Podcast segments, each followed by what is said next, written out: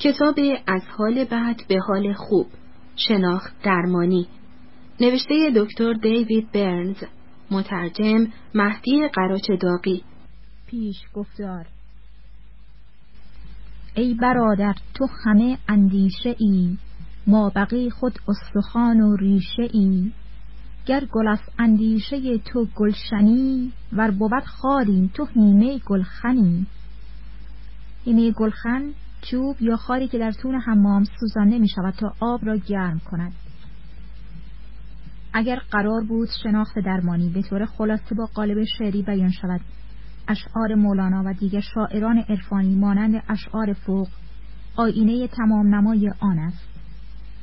افتخار می کنم که در ادب و عرفان ما به طور ایجاز و آهنگین و ساده کشفیات جدید روانشناسی بیان شده و دکتر برنز نویسنده کتاب با استفاده از منابع غنی فرهنگی ما برای ما بسیار ساده می شود. در جای جای این کتاب نویسنده پژوهشگر می کوشد که ما این اصل مهم شناخت درمانی یعنی اهمیت فکر و ارتباط آن را با احساس، احوال، رفتار و به طور کلی زندگی درک کنیم و باز می‌بینیم مولوی در قدرت و اهمیت اندیشه می‌گوید از یک اندیشه که آید در درون صد جهان گردد به یک دم سرنگون. یا در رابطه با اندیشه درست می‌گوید فکر آن باشد که بکشاید رهی. در اسلام یک ساعت تفکر بهتر از هفتاد سال عبادت تلقی شده است. متور خلاصه حال بد مساوی است با اندیشه بد و منفی و کلمه دشمن از دش و من ترکیب شده و به معنی بد اندیش و ضد من آمده است. بنابراین دشمن بداندیش است و دشمنی بداندیشی و حال خوب برابر است با اندیشه مثبت خوب و درست. حال ببینیم که این کتاب چیست. چگونه می‌تواند به ما برای رفتن از حال بد به حال خوب کمک کند؟ موضوع حال خوب تا آنجا که من اطلاع دارم اولین باری است که این گونه زیر ذربین روانشناسی و روانپزشکی قرار می‌گیرد و در زندگی روزمره تحقیق می شود به راستی چگونه می توان حال خوب داشت؟ و حال خوب چیست؟ حال خوب در خانه در کار و به طور کلی در زندگی. اگر تمام نعمتهای زندگی مشمول انسان باشد ولی حال و احساس خوب نداشته باشد. محروم از مهمترین نعمت زندگی است ولی با احساس خوب و حال خوب در صورت داشتن کمترین امکانات هم می‌توان به خوبی زندگی کرد. چندی پیش اتومبیل بنز گران قیمتی را در حال حرکت دیدم. که زن و مردی با چند کودک با قیافه ماتم گرفته در آن نشسته بودند و در پشت آنها وانت مدل پایینی خانواده را حمل می‌کرد. افراد سوار بر وانت شاداب سرحال و خندان بودند در حالی که سرنشینان بنز علیرغم ثروت حال حال و روحیه و شادی نداشتند. این تفاوت حال و روحیه تحلیلش چیست؟ این همان چیزی است که این کتاب ارزشمند به آن پرداخته و آن نحوه اندیشیدن ما راجع به موضوعات است. بعد از آشنایی با شناخت درمانی و اجرای تعلیمات آن انسان احساس می کند از طریق اندیشیدن درست اندیشیدن و مثبت اندیشیدن زندگی و سرنوشت خود را می تواند کند و تغییر دهد. پس قدرت بیشتری برخوردار گردد. و من خیلی خوشحال هستم که این کتاب می تواند مورد استفاده خوانندگان عزیز قرار گیرد. وقتی در یکی از مراکز شناخت درمانی آمریکا در کالیفرنیا دوره شناخت درمانی و روان درمانی آن را با دکتر اوکلی ریاست مرکز میگذراندم. آرزویم این بود که هموطنانم نیز از این همه کشفیات تکنیکی در جهان علمی روانشناسی و روانپزشکی بتوانند استفاده کنند. به خصوص در شهرستانها و مکانهایی که دسترسی به متخصصین در این رشته ها نیست. تا اینکه با کتاب حال خوب در شناخت درمانی آشنا شدم. و از آقای مهدی قراچداغی مترجم توانا و سخت کوش خواهش کردم که طبق معمول کتابهای قبلی در اسرع وقت این کتاب نفیس را ترجمه کنند تا زودتر در دسترس مشتاقان آن قرار گیرد. من این کتاب را توصیه می کنم و خیلی هم توصیه می کنم اول اینکه به عنوان یک مدرک دست به نقد خودم در زندگی خانوادگی کاری و اجتماعی به خصوص پژوهش مشاوره و آموزش بسیار زیاد. از شناخت درمانی استفاده کردم و دانشجویان و مراجعان من در ایران. از آن استفاده های بسیاری برده اند و نامه های متعددی که از نقاط مختلف ایران. بعد از دو کتاب روانشناسی افسردگی و عشق هرگز کافی نیست برایم آمد. استقبال بسیاری را نشان می‌داد و نیاز جامعه ما به این گونه روش های عملی و کارساز را مطرح می‌کرد و هنگام آموزش ها و سخنرانی ها در تهران و شهرستان ها علاقمندان شناخت درمانی طالب کتب و آثار جدید شناخت درمانی بودند. و بالاخره از اهمیت های مختلف این کتاب یکی آن است که وقتی دکتر برنز در سال 1980 Feeling Good Now Mood Therapy را به صورت کتاب حال خوب درمان از طریق نوسازی حالات انسان متأثر از شناخت درمانی را مطرح کرد. همراه با تحقیقات ارزنده پروفسور آیرون بک در دانشگاه پنسیلوانیا. علاقمند بود حتی الامکان از دارو استفاده نشود و مراجعان بتوانند از طریق خودشناسی و خیشتن سازی به حل مشکلات و درمان بیماریها و رشد و شکوفایی خود بپردازند. و برای این منظور این نگرش را که می‌توان به آن یک نوع روانشناسی مردمی نام داد به وجود آورد. بعد از حدود ده سال تحقیق در عملی کردن بیشتر این روش از طریق نام خوانندگان و مراجعان آن کتاب که به فارسی به نام روانشناسی افسردگی ترجمه شده به روش های و موثرتری رسید. کتاب حاضر که در واقع فیدبک کتاب قبلی است با طرح موضوعات جدید و جداول و آزمون های معتبر و ارزنده و ارائه بهتر مطالب خدمات فراوانی در جهت شناخت حال و روحی انسان و تغییر آن داد. در واقع خواننده دائم در تشخیص های دقیقتر و در نتیجه حال بهتر قرار می گیرد. افرادی که علاقمند به داشتن حال خوب هستند به خصوص کسانی که دسترس به متخصصین روانی ندارند می توانند استفاده بسیاری از این کتاب ببرند به همکاران روانشناسی و روانپزشکی توصیه می کنم که اگر معتقد به هوم برای مراجعان هستند این کتاب نظیر است به خصوص آزمون های آن برای رواندرمانی بسیار موثر است. اگر یکی از اهداف سازنده و انسانی رواندرمانی را این بدانیم که به تدریج مراجع خود لازم است روان درمانگر خود شود این کتاب کمک و همکاری خوبی برای روانشناسان و روانپزشکان است. به طور کلی برای مشاوران مددکاران مدیران مربیان معلمان پدران مادران هنرمندان به خصوص دانشجویان و دانش آموزان ضروری است. زیرا بدون حال خوب نمی‌توانیم به فعالیت ها و مسئولیت ها و وظایف خود به نحو قابل قبول بپردازیم. خلاصه از طریق کتاب حال خوب می توانیم هم روحیه قوی و هم روابط درست و هم موفقیت در کار داشته باشیم. و بالاخره خوشحالم که این کتاب می تواند خدمات عملی و ساده خود را برای جویندگان آن داشته باشد به خصوص صداقت و شجاعت بسیار دکتر برنز از موارد زندگی شخصی خود و نشان دادن شناخت درمانی در رابطه با خود قابل توجه است. علاقمندان به شناخت درمانی و کسانی که مایلند اطلاعات بیشتری در این زمینه داشته باشند. می توانند در جلسات پژوهشی و مشاوره‌ای و آموزشی شناخت درمانی شرکت کنند و به منظور تبادل نظر با تلفن‌های 42 78 433 و 640 56 76 و 465 70 03 تماس حاصل کنند. به نظر بهتر است این مقدمه را با دعای هنگام تحویل سال به اتمام برسانم.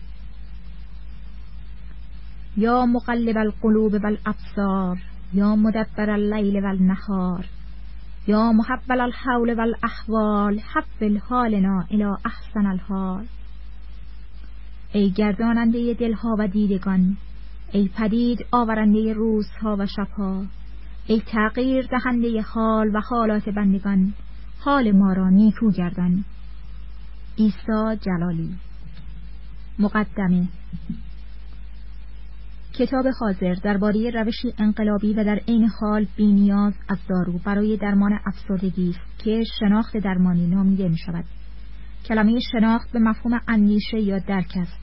شناخت درمانی مبتنی بر نظریه ساده است که می‌گوید به جای حوادث بیرونی افکار و طرز تلقی های شماست که روحی شما را شکل می دهد. حتما متوجه شده اید که در ناراحتی از خود و از جهان برداشت بدبینانه می کنید. در حالت افسردگی ممکن است بگویید بیفایده است من بازنده هستم دیگر رنگ شادی را نخواهم دید. در نگرانی و حراس احتمالا این فکر به ذهنتان می‌رسد که اگر کنترلم را از دست بدهم و سقوط کنم چه اتفاقی خواهد افتاد؟ هنگام بحث با همسرتان ممکن است به خود بگویید چه خودخواه چه از خود راضی.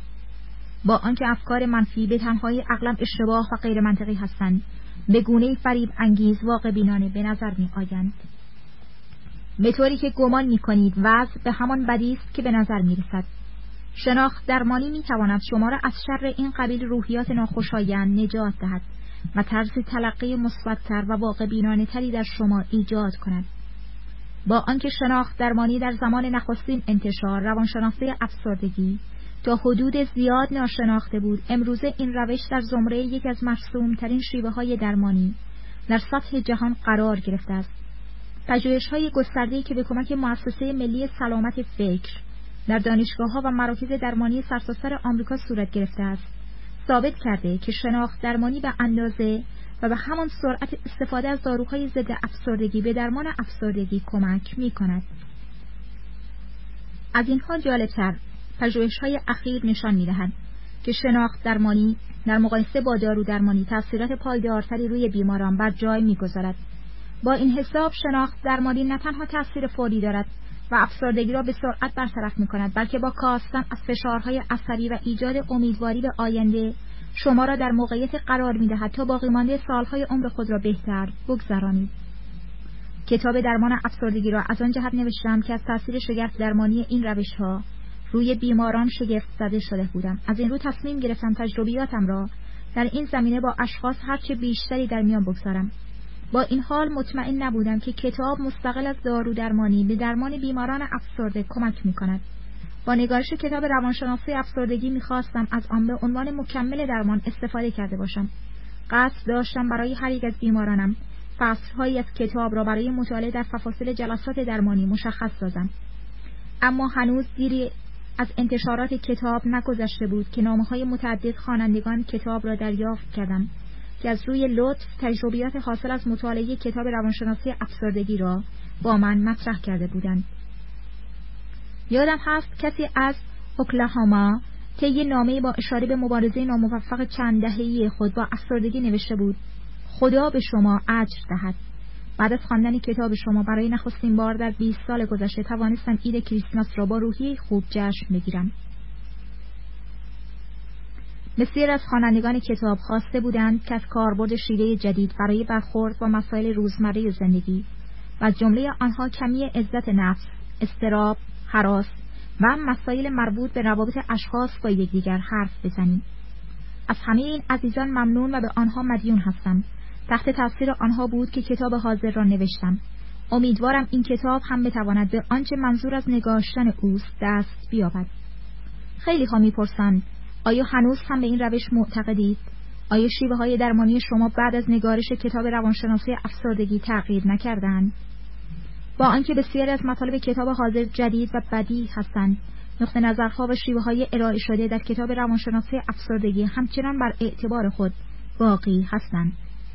روزی نیست که در کلینیک به نخستین کاربرد این روش ها در امر درمان نیندیشم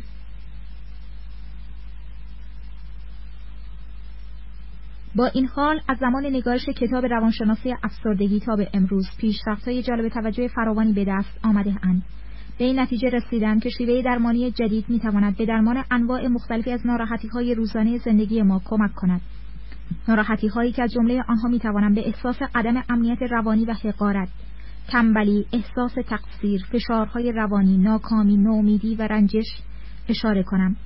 مطالعه گسترده و خانه به خانه هزاران خانوار آمریکایی که به همت مؤسسه ملی سلامت فکر صورت گرفته نشان می‌دهد که تقریبا 20 میلیون آمریکایی از ناراحتی های مزمن عصبی، ترس های روانی و یا به عبارتی فوبیا رنج می‌برند.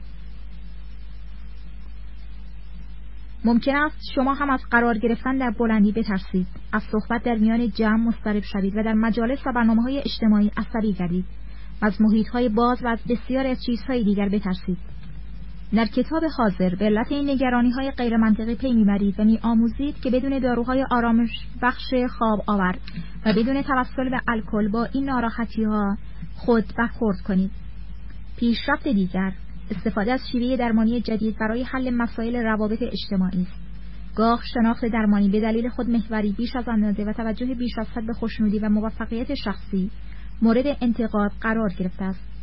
رشد شخصی بی اشکال است و با این حال راه نزدیکتر شدن به سایرین آنگونه که بتوانید اختلافات خود را حل کرده با دیگران صمیمیت بیشتری برقرار سازید به همین اندازه مهم و ضروری است در ده سال گذشته مطالعات گسترده‌ای درباره علل مسائل زناشویی و روابط میان اشخاص و درمان آنها انجام داده و به این نتیجه رسیدم که برخی از طرز ها اشخاص را به دایره بی انتهای سرزنش، خصومت، ترس و احساس تنهایی سوق می‌دهد. با خواندن این کتاب می توانید احساسات خود را موثرتر بازگو کرده افکار و احساسات دیگران را بهتر بشنوید و درک کنید. قرار بر این است که با اشخاصی که برای شما اهمیت دارند رابطه صمیمانه تری برقرار سازید. در بخش‌های مختلف کتاب از شما خواستم که مانند مراجعین های هفتگی متعددی را به منظور ارزیابی خیش انجام دهید. با انجام این تمرینات از چگونگی پیشرفت خود آگاه می‌شوید. در عین حال از شما خواستم که نظرتان را درباره طرز فکر، احساس و اعمالی که در موقعیت‌های مختلف دیگران را عصبی، غمگین، نومید یا نگران می‌سازد بازگو کنید. آنگاه برای برقراری ارتباطهای بهتر با دیگران پیشنهادهایی ارائه کردم. انجام این تمرین ها اگر می خواهید با خواندن این کتاب تغییرات ملموس و حقیقی در زندگی شما به وجود آید. بسیار مهم و حیاتی هستند. بعضی ها در انجام این تمرینات کوتاهی می کنند ممکن است به خود بگویید نیازی به این تمرین ندارم. کافی است که کتاب را بخوانم و از نقطه نظرهای نویسنده مطلع گردم. از شما مؤکدا می‌خواهم که در برابر این اقوا مقاومت کنید. بسیاری از اشخاصی که روانشناسی افسردگی را خواندند به اهمیت این تمرینات تأکید کردند. معتقد بودند تا قلم و کاغذ بر نداشتن و تمرینات را انجام ندادند. تغییر مخصوصی در روحیشان پدیدار نشد. با عنایت به این بازخور خوانندگان کتاب سعی کردم که تمرینات ارائه شده تا حد امکان ساده و عملی باشند. با آنکه در مقایسه با سایر نویسندگان و روان, و روان درمانگرها از شما انتظارات بیشتری دارم باید بگویم که پاداش و فایده آنچه می‌گویم بسیار زیاد است. می‌خواهم از, از عزت نفس بیشتری برخوردار شوید. کارسازتر باشید و با صمیمیت بیشتر سالهای باقیمانده عمر خود را در شادی و شادمانی بگذرانید. بعضی ها به من می‌گویند انگار حرف مرا می‌زنید ماندم که چگونه توصیف شما از افسردگی و استراب تا این اندازه دقیق است. حتما در زندگی خود افسردگی را به همین شدت و به قسمی که می‌گویید تجربه کرده اید. و بعضی ها هم با جسارت بیشتر می‌خواهند بدانند که آیا هرگز از افسردگی رنج بردم اجازه بدهید به تجربه مربوط به زمان تولد پسرم دیوید اریک اشاره کنم. دیوید ساعت شش بعد از ظهر روز 13 اکتبر 1976 به دنیا آمد. با آنکه زایمان طبیعی انجام گرفت مسلم بود که کودک در زمینه تنفسی با دشواری روبروست. در مقایسه با سایر نوزادها چهره آبیتری داشت و به سختی نفس می‌کشید. ظاهرا هوای کافی به ششهایش نمی رسید. پزشک متخصص نوزادان اطمینان داد که مشکل دیوید آنقدرها جدی نیست. با این حال برای محکمکاری او را به بخش مراقبت های ویژه از کودکان نارس فرستادند تا تحت مراقبت های مخصوص قرار گیرد. به من گفتند که ظاهرا اکسیژن کافی به خون او نمی رسد. بسیار وحشت کردم و با خود گفتم خدای من برای سلولهای مغزش به اکسیژن احتیاج دارد. اگر مغزش آسیب ببیند چه اتفاقی میافتد؟ مبادا کن ذهن شود در حالی که در راهروهای بیمارستان راه می‌رفتم افکار وحشتناک تمام فکر و ذهنم را اشغال کرده بود. با خود می‌گفتم که حتما باید او را به پرورشگاه های مخصوص کودکان عقب مانده ذهنی منتقل کنم تا همه عمرش را آنجا بگذراند. شب با انبوه افکار نگران کننده به صبح رسید. احساس کردم که اعصابم به کلی مختل شده است. تا اینکه از خودم پرسیدم چرا توصیه های به بیماران را خودت را آیت نمی کنی مگر نه این است که همیشه افکار مخدوش و تخریب شده و نه افکار واقع بینانه اشخاص را نگران می کنند چرا افکار منفیت را نمی نویسی و فکری منطقی برایشان نمی کنی؟ آنگاه به خود گفتم نه بیفایده است. مشکل من حقیقی است تخیلی نیست. در این شرایط از قلم و کاغذ چه کاری ساخته است؟ و بالاخره تصمیم گرفتم که این شیوه را امتحان کنم و از نتیجهش آگاه کردم. نخستین فکری که به سرم زد و آن را یادداشت کردم این بود ممکن است به خاطر داشتن پسر عقب ذهنی تحقیر شوم. باید با کمال شرمندگی بگویم که ذهنم را تا اندازه غرور داشتن پسر باهوش و با استعداد پر کرده بود.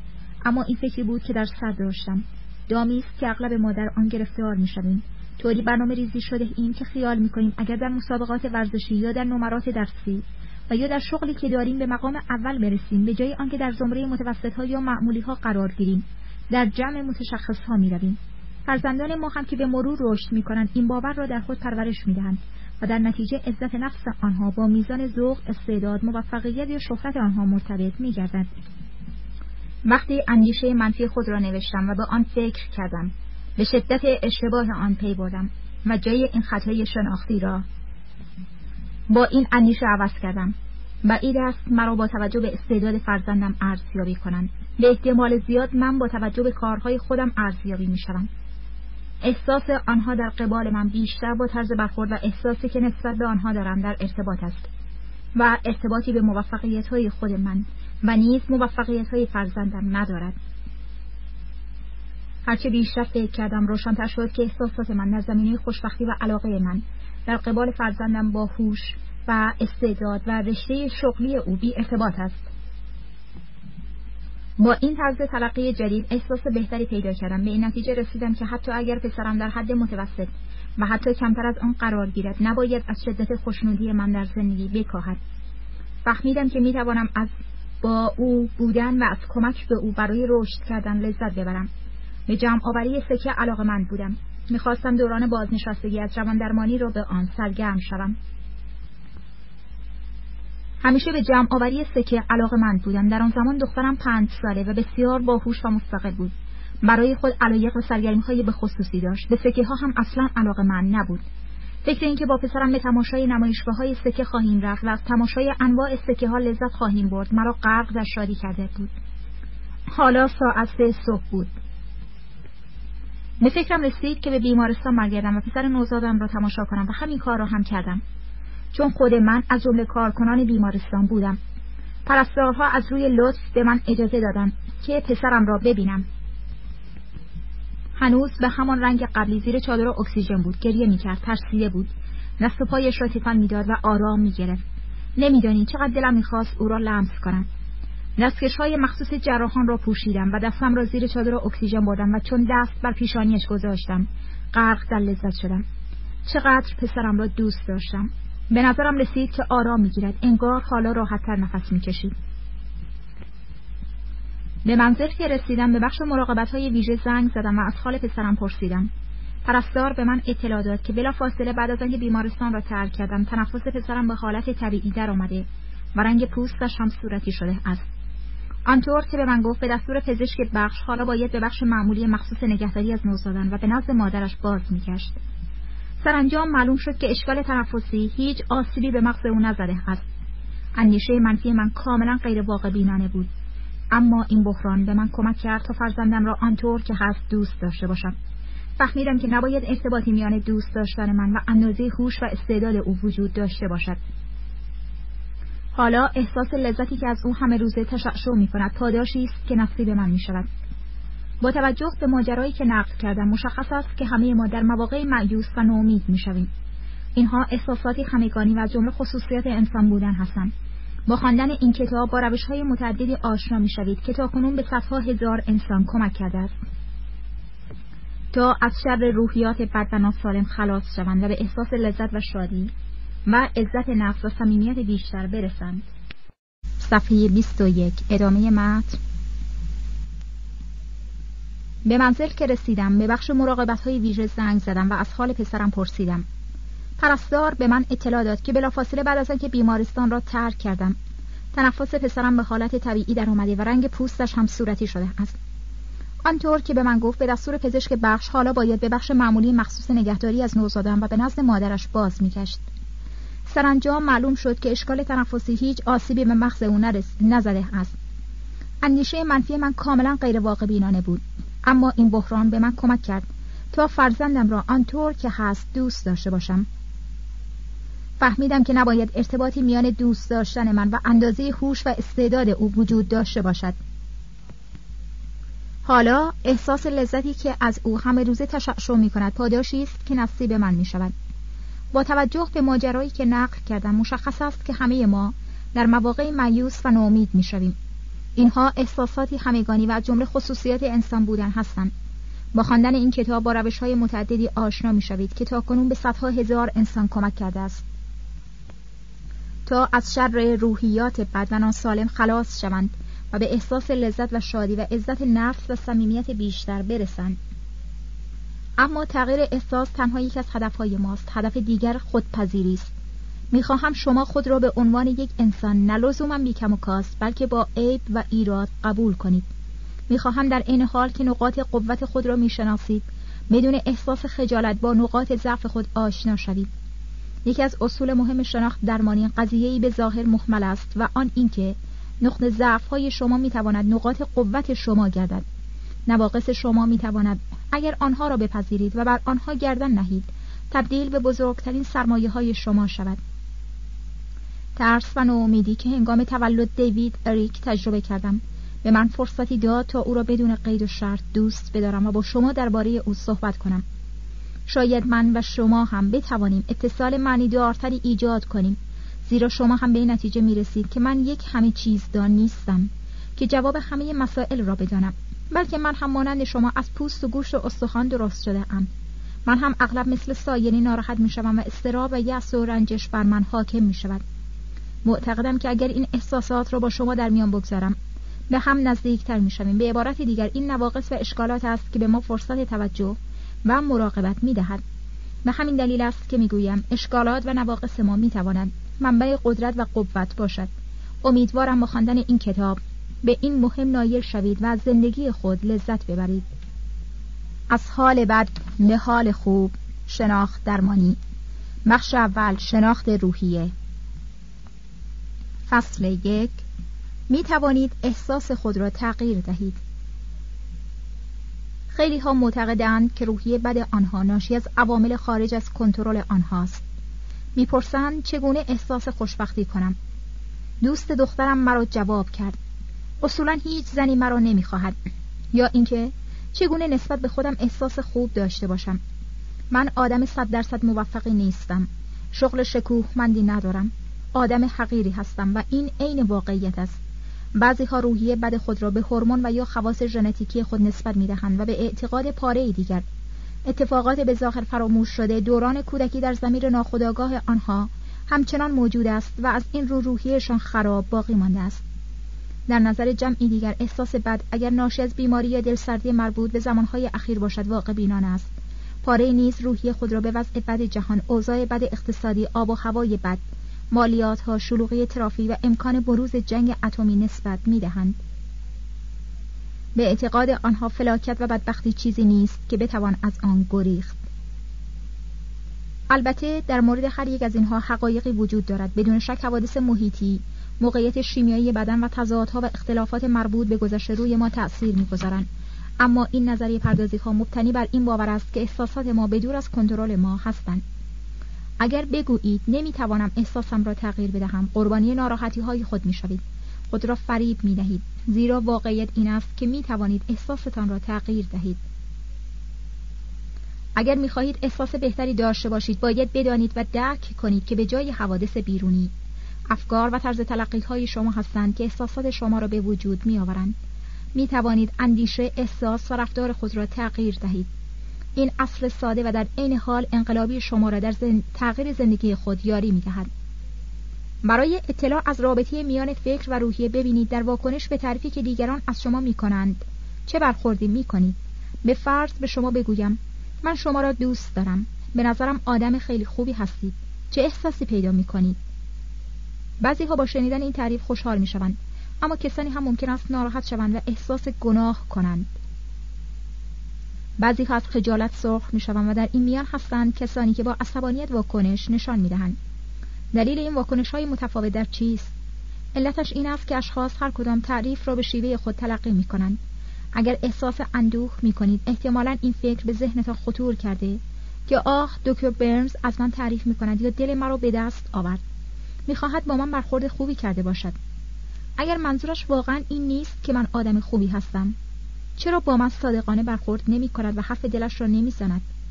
اگر با شنیدن تعریف من احساس خوبی پیدا کردید احتمالا به این فکر افتادید که خدای من دکتر برنز مرا دوست دارد عالی است. در هر دو مورد حادثه خارجی یعنی تعریف یکیست و فرقی نکرده است. احساس شما منحصرا ناشی از طرز فکر شماست و همین دلیل است که می‌گویم افکار روحیات شما را شکل می‌دهند. در اتفاق حوادث ناگوار هم همین مطلب صدق می کند فرض کنیم شخص محترمی در مقام انتقاد از شما حرف بزند. چه احساسی پیدا می کنید اگر خود را بد و مقصر بدانید احساس بدی بر شما حاکم می شود اگر فکر کنید که انتقاد کننده در مقام تحقیر است و می‌خواهد شما را رد کرده باشد نگران می‌شوید. اگر به خود بگویید که همش تقصیر خود آنهاست و شرط انصاف نیست که انتقاد کننده چنین حرفی بزند احساس خشم می‌کنید. اگر از عزت نفس خوبی برخوردار باشید ممکن است از روی کنجکاوی بخواهید. از دلیل انتقاد او آگاه گردید. در اصل پیامی که شما به خود می دهید روی احساستان تأثیر زیاد دارد و از همه اینها مهمتر. با تغییر افکار خود می توانید احساساتتان را تغییر دهید.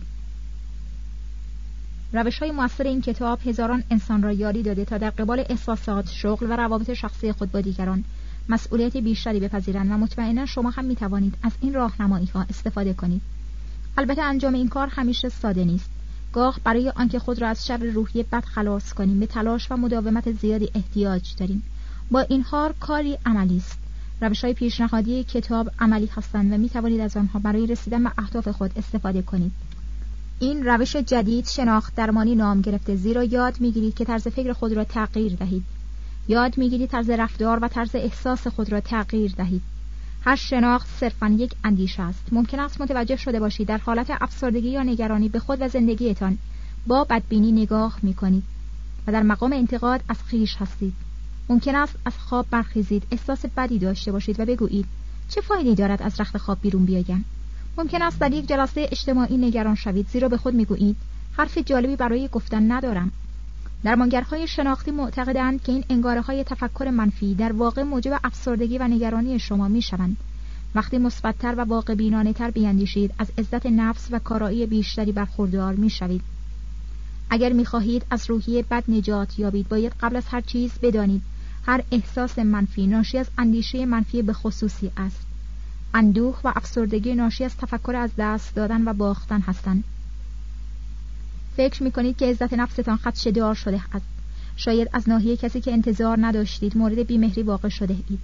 ممکن است بازنشسته شده یا شغلتان را از دست داده باشید. ممکن است فرصت مناسبی که برایتان پیدا شده بود از دست رفته باشد. نومیدی ناشی از انتظارات برآورده نشده است. به خود می‌گویید که وضع باید متفاوت از آنچه هست باشد.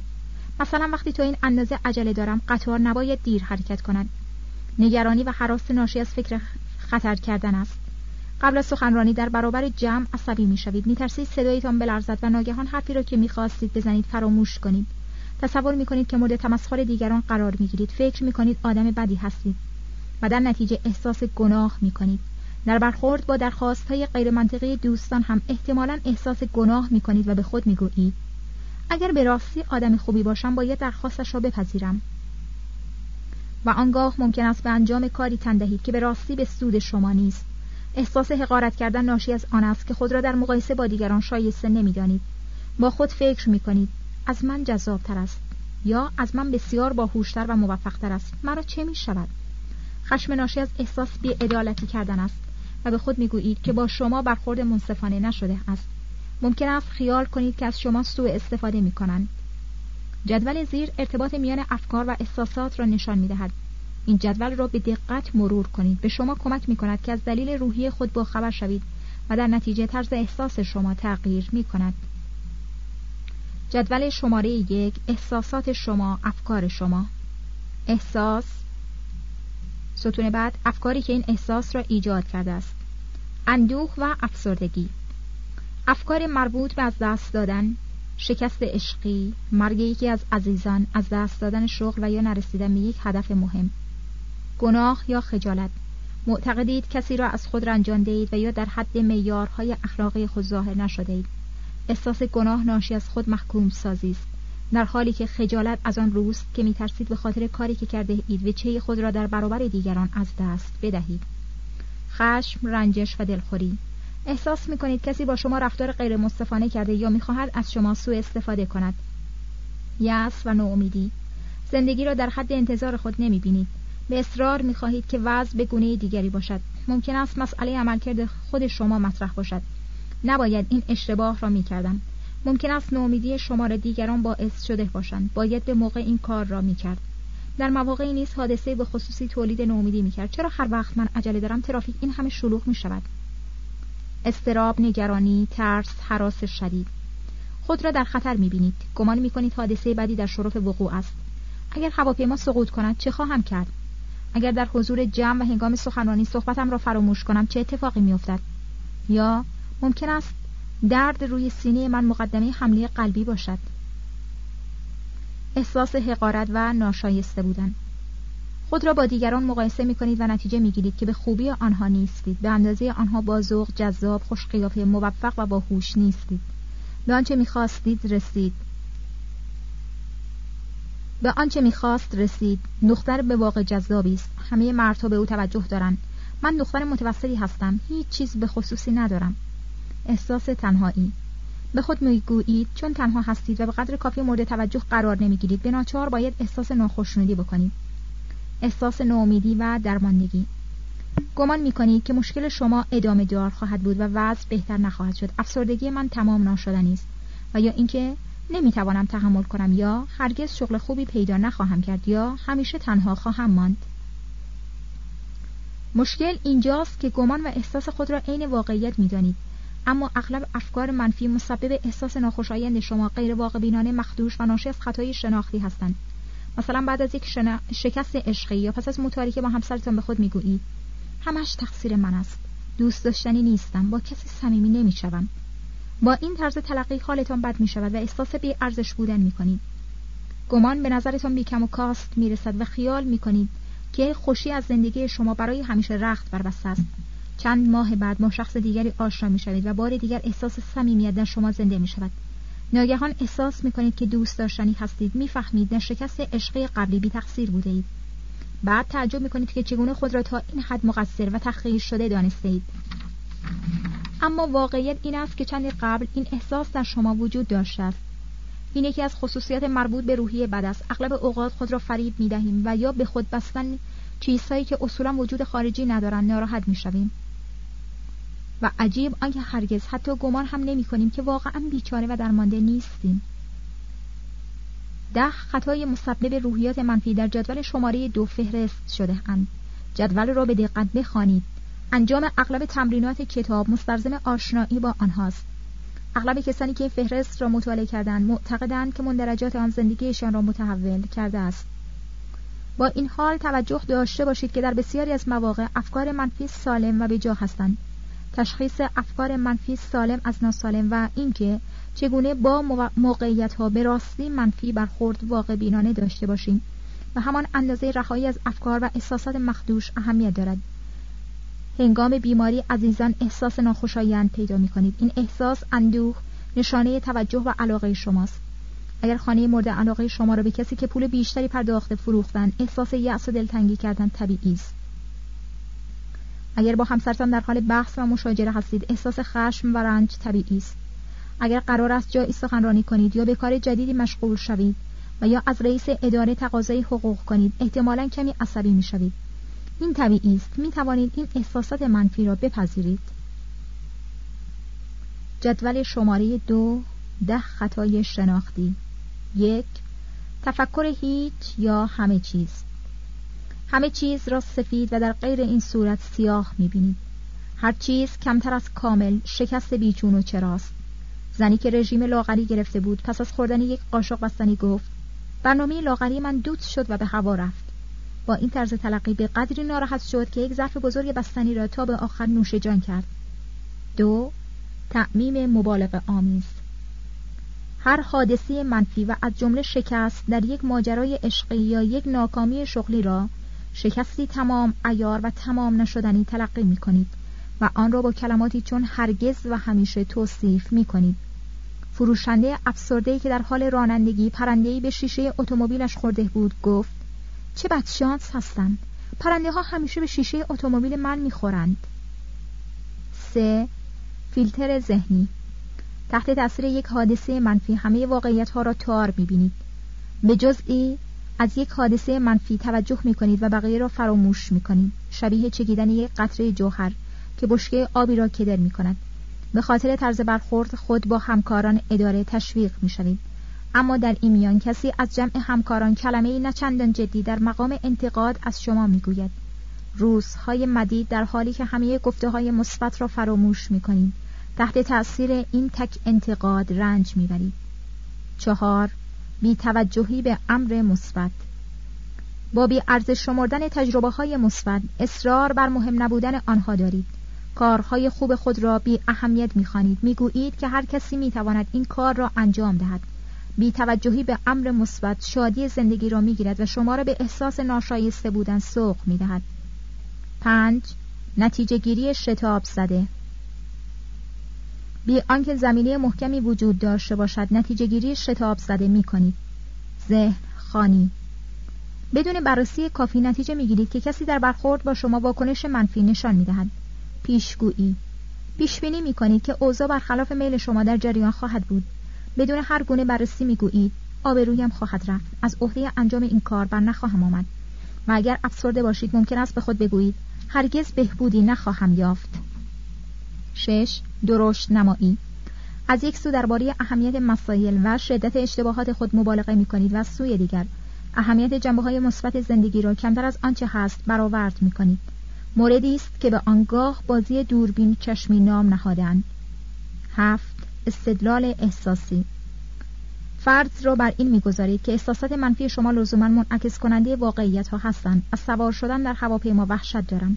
حتما پرواز با هواپیما بسیار خطرناک است یا احساس گناه می کنم باید آدم بدی باشم یا خشمگین هستم. معلوم می شود با من منصفانه برخورد نشده است یا احساس حقارت می کنم معنایش این است که آدم از درجه دوم اهمیت هستم. یا احساس ناامیدی می کنم حتما باید ناامید باشم. هشت بایدها. انتظار دارید که اوضاع آنطور که شما می‌خواهید و انتظار دارید باشد. نوازنده بسیار خوبی پس از نواختن یک قطعه دشوار پیانو با خود گفت نباید این همه اشتباه می‌کردم. آنقدر تحت تاثیر این عبارت قرار گرفت که چند روز متوالی حال و روز بدی داشت. انواع و اقسام کلماتی که باید را به شکل به شکلی تداعی می کنند همین روحیه را ایجاد می نمایند. آن دسته از عبارتهای باید دار که بر ضد شما به کار برده می شوند به احساس تقصیر و نومیدی منجر می گردند. اما همین باورها اگر متوجه سایرین و یا جهان به طور کلی شود منجر به خشم و دل سردی می گردد نباید اینقدر سمج باشد. خیلی ها می‌خواهند با بایدها و نبایدها به خود انگیزه بدهند. نباید آن شیرین را بخورم. اغلب بی تاثیر است زیرا بایدها تولید تمرد می کنند و اشخاص تشویق می شوند که درست برعکس آن را انجام دهند. نو برچسب زدن. برچسب زدن شکل حاد تفکر هیچ یا همه چیز است. به جای اینکه بگویید اشتباه کردم به خود برچسب منفی می‌زنید. من بازنده هستم. گاه هم اشخاص به خود برچسب احمق یا شکست خورده و غیره می‌زنند. برچسب زدن غیر منطقی است زیرا شما با کاری که می‌کنید تفاوت دارید. انسان وجود خارجی دارد اما بازنده و احمق به این شکل وجود ندارد. این برچسب ها تجربه های بیفایده هستند که منجر به خشم، استراب، دلسردی و کمی عزت نفس می شوند. گاه برچسب متوجه دیگران است. وقتی کسی در مخالفت با نظر شما حرف می‌زند ممکن است او را یک متکبر بنامید. بعد احساس می کنید مشکل به جای رفتار یا اندیشه بر سر شخصیت یا جوهر و ذات اوست. در نتیجه او را به کلی بد قلمداد می کنید و در این شرایط فضای مناسبی برای ارتباط سازنده ایجاد نمی شود. ده شخصی سازی و سرزنش. خود را بی جهت مسئول حادثه قلمداد می کنید که به هیچ وجه امکان کنترل آن را نداشته اید. وقتی زنی از آموزگار پسرش شنید که او در مدرسه خوب درس نمی‌خواند با خود گفت این نشان می‌دهد که من مادر بدی هستم و چه بهتر که این مادر علل واقعی درس نخواندن فرزندش را میجست تا او را کمک کند. زنی که از شوهرش کتک خورده بود به خود گفت اگر با او روابط جنسی بهتری برقرار می‌کردم مرا نمی‌زد. شخصی سازی منجر به احساس گناه خجالت و ناشایسته بودن می شود بعضی ها هم عکس این کار را می کنند و سایرین و یا شرایط را علت مسائل خود تلقی می کنند و توجه ندارند که ممکن است خود در ایجاد گرفتاری سهمی داشته باشند. علت زندگی زناشویی بد من این است که همسرم منطقی نیست. سرزنش به خاطر ایجاد رنجش اغلب موثر واقع نمی شود نمی‌گویم. در تمامی لحظات زندگی شاد باشید و یا اختیار کامل احساسات خود را در دست بگیرید. این انتظاری کامل گرایان است. نمی‌توانید همیشه منطقی باشید. من که مطمئنا اینطور نیستم. خود من هم نواقص و اشکالاتی دارم. گاه دچار تردید می‌شوم و به قابلیت هایم شک می‌کنم. در مواقعی نیز متاثر هستم و رنج می‌برم. به اعتقاد من تجربه هایی از این قبیل به ما فرصت رشد و صمیمیت و درک عمیقتر انسان بودن را می‌دهد. تمرین خود آگاهی حالا اگر موافقید مهمترین نکات این فصل را خلاصه کنیم. قبل از هر چیز آموختید که افکار شما و نه حوادث بیرونی روحیات شما را شکل می‌دهند. دیگران که انواعی از افکار منفی موجب احساسات منفی به خصوصی می شوند مثلا باور در خطر بودن شما را نگران و بیمناک می کند سوم آموختید افکار منفی مسبب افسردگی نگرانی خشم یأس و گناه هرچند به ظاهر بیکم و کاس و صد درصد درست به نظر می رسد اغلب مخدوش و تخلیف شده و غیر واقع بینانه هستند. اطلاع از ارتباط مهم میان افکار و احساسات نخستین قدم رهایی یافتن از یک روحیه بد است. این تمرین شما را با انواع افکار منفی و بیتناسب مرتبط با احساسات منفی و جمله خشم، استراب، استرس و افسردگی و نیز عادات بدی مانند الکلیسم آشنا می سازد. خشم. یاد زمانی بیافتید که خشمگین و ناراحت بودید. خلاصه از حادثه خشم برانگیز را بنویسید. چه اتفاقی افتاد؟ آیا از خود ناراحت شدید یا از دیگری؟ آیا ماجرا را نوشتید؟ به این نتیجه رسیدم که برخی از بیماران و برخی از خوانندگان تمرینات کتبی را که در موفق واقع شدن شناخت درمانی نقش تعیین کننده دارند انجام می‌دهند. اما جمعی دیگر این کار را نمی کنند به عمل آمده نشان می‌دهد اشخاصی که این تمرینات را انجام می‌دهند. بسیار بیشتر از کسانی که از انجام این مهم شانه خالی می کنند بهبودی مییابند. آیا می خواهید احساس بهتری داشته باشید و با خواندن این کتاب زندگی خود را تغییر دهید؟ اگر جواب مثبت است آنچه را که از شما خواستم بنویسید و بعد به خواندن ادامه دهید. حالا از شما می‌خواهم درباره افکار منفی و احساساتی که در این موقعیت داشتید حرف بزنید. آیا احساس رنجش داشتید؟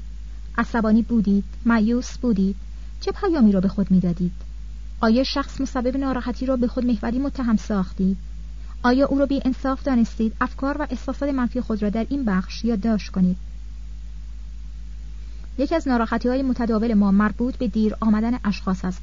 هرچه اشخاص دیرتر به سر قرار خود بیایند عصبانی تر می شویم و چون سرانجام از راه می رسند احساس بدی پیدا می کنیم وقتی جورج در زمان مقرر به منزل نیامد مارگارت به شدت عصبانی شد. این افکار در ذهن او میگذشت.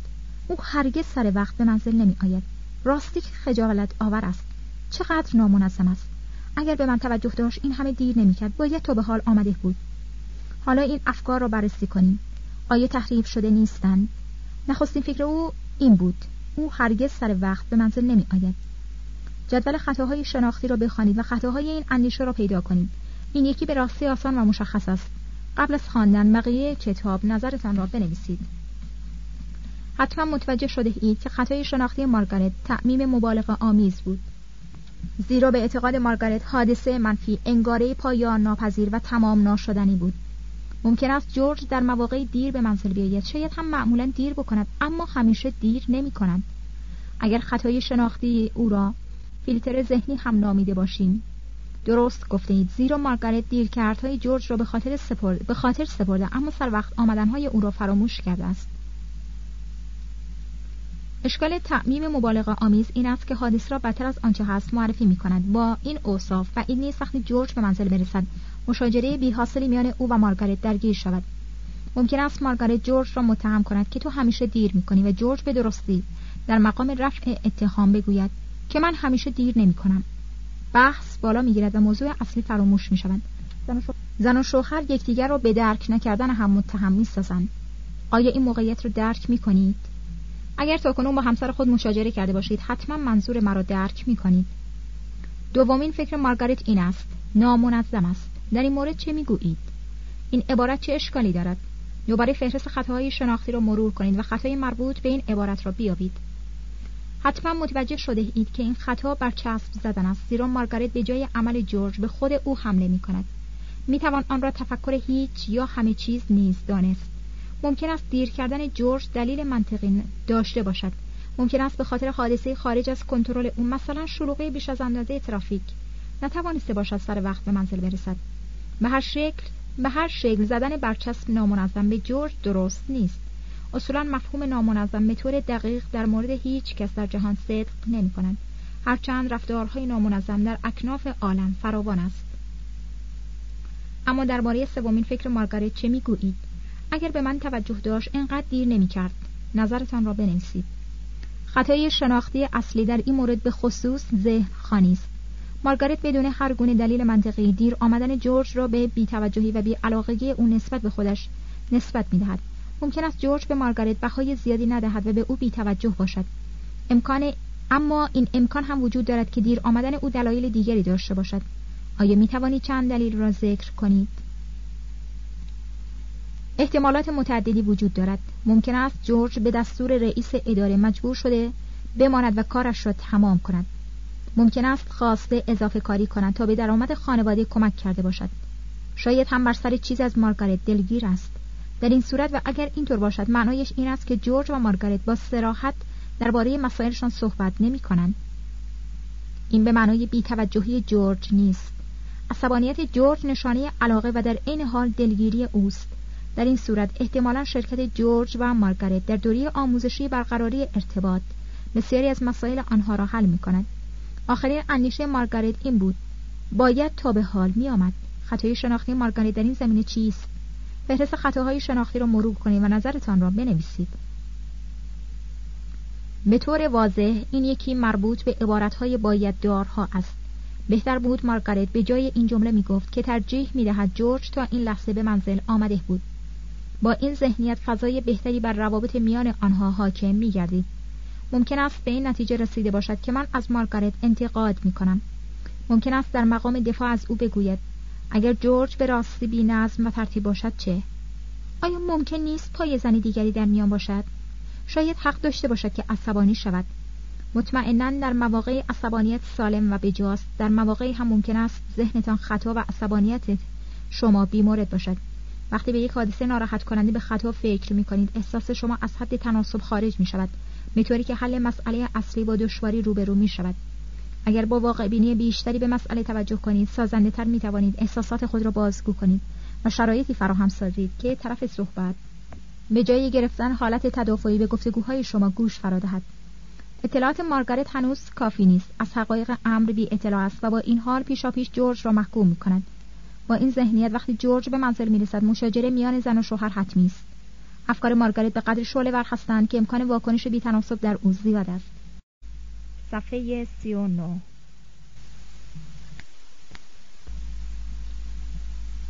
ممکن است به این نتیجه رسیده باشید که من از مارگارت انتقاد می کنم ممکن است در مقام دفاع از او بگویید. اگر جورج به راستی بینظم و ترتیب باشد چه؟ آیا ممکن نیست پای زن دیگری در میان باشد؟ شاید حق داشته باشد که عصبانی شود. مطمئنا در مواقع عصبانیت سالم و بجاست. در مواقعی هم ممکن است ذهنتان خطا و عصبانیت شما بیمورد باشد. وقتی به یک حادثه ناراحت کننده به خطا فکر می کنید احساس شما از حد تناسب خارج می شود به که حل مسئله اصلی با دشواری روبرو می شود اگر با واقع بینی بیشتری به مسئله توجه دارید سازنده تر می توانید احساسات خود را بازگو کنید و شرایطی فراهم سازید که طرف صحبت. به جای گرفتن حالت تدافعی به گفتگوهای شما گوش فرا دهد. اطلاعات مارگارت هنوز کافی نیست. از حقایق امر بی اطلاع است و با این حال پیشا پیش جورج را محکوم می کند با این ذهنیت وقتی جورج به منزل می رسد مشاجره بین زن و شوهر حتمی است. افکار مارگارت به قدری شعله هستند که امکان واکنش بی تناسب در او زیاد است. این بر دشواری مسئله می افزاید ممکن است مارگارت با گریه و فریاد شوهرش را به بینظمی و بیفکری متهم سازد. به نظر من این طرز تلقی سازنده نیست و کمکی نمی کند تا نظر شما چه باشد. اما به نظر شما وقتی جورج به منزل می رسد مارگارت باید به او چه بگوید؟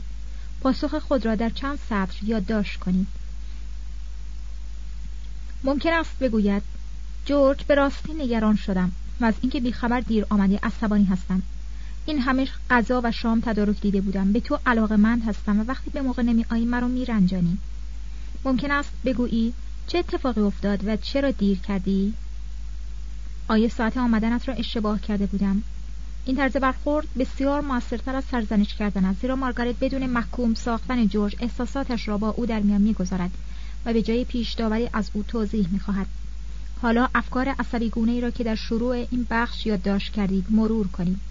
آیا می توانید به خطاهایی که اغلب اوقات با خشم در ارتباط هستند پی ببرید؟ نکات زیر را در نظر بگیرید. عبارتهای باید دار نباید این حرف را می‌زد یا نباید چنین احساسی داشته باشد. برچسب زدن خودخواه است ذهن خانی. مسلما برایم احترام قاید نیست سرزنش کردن. صد درصد تقصیر اوست.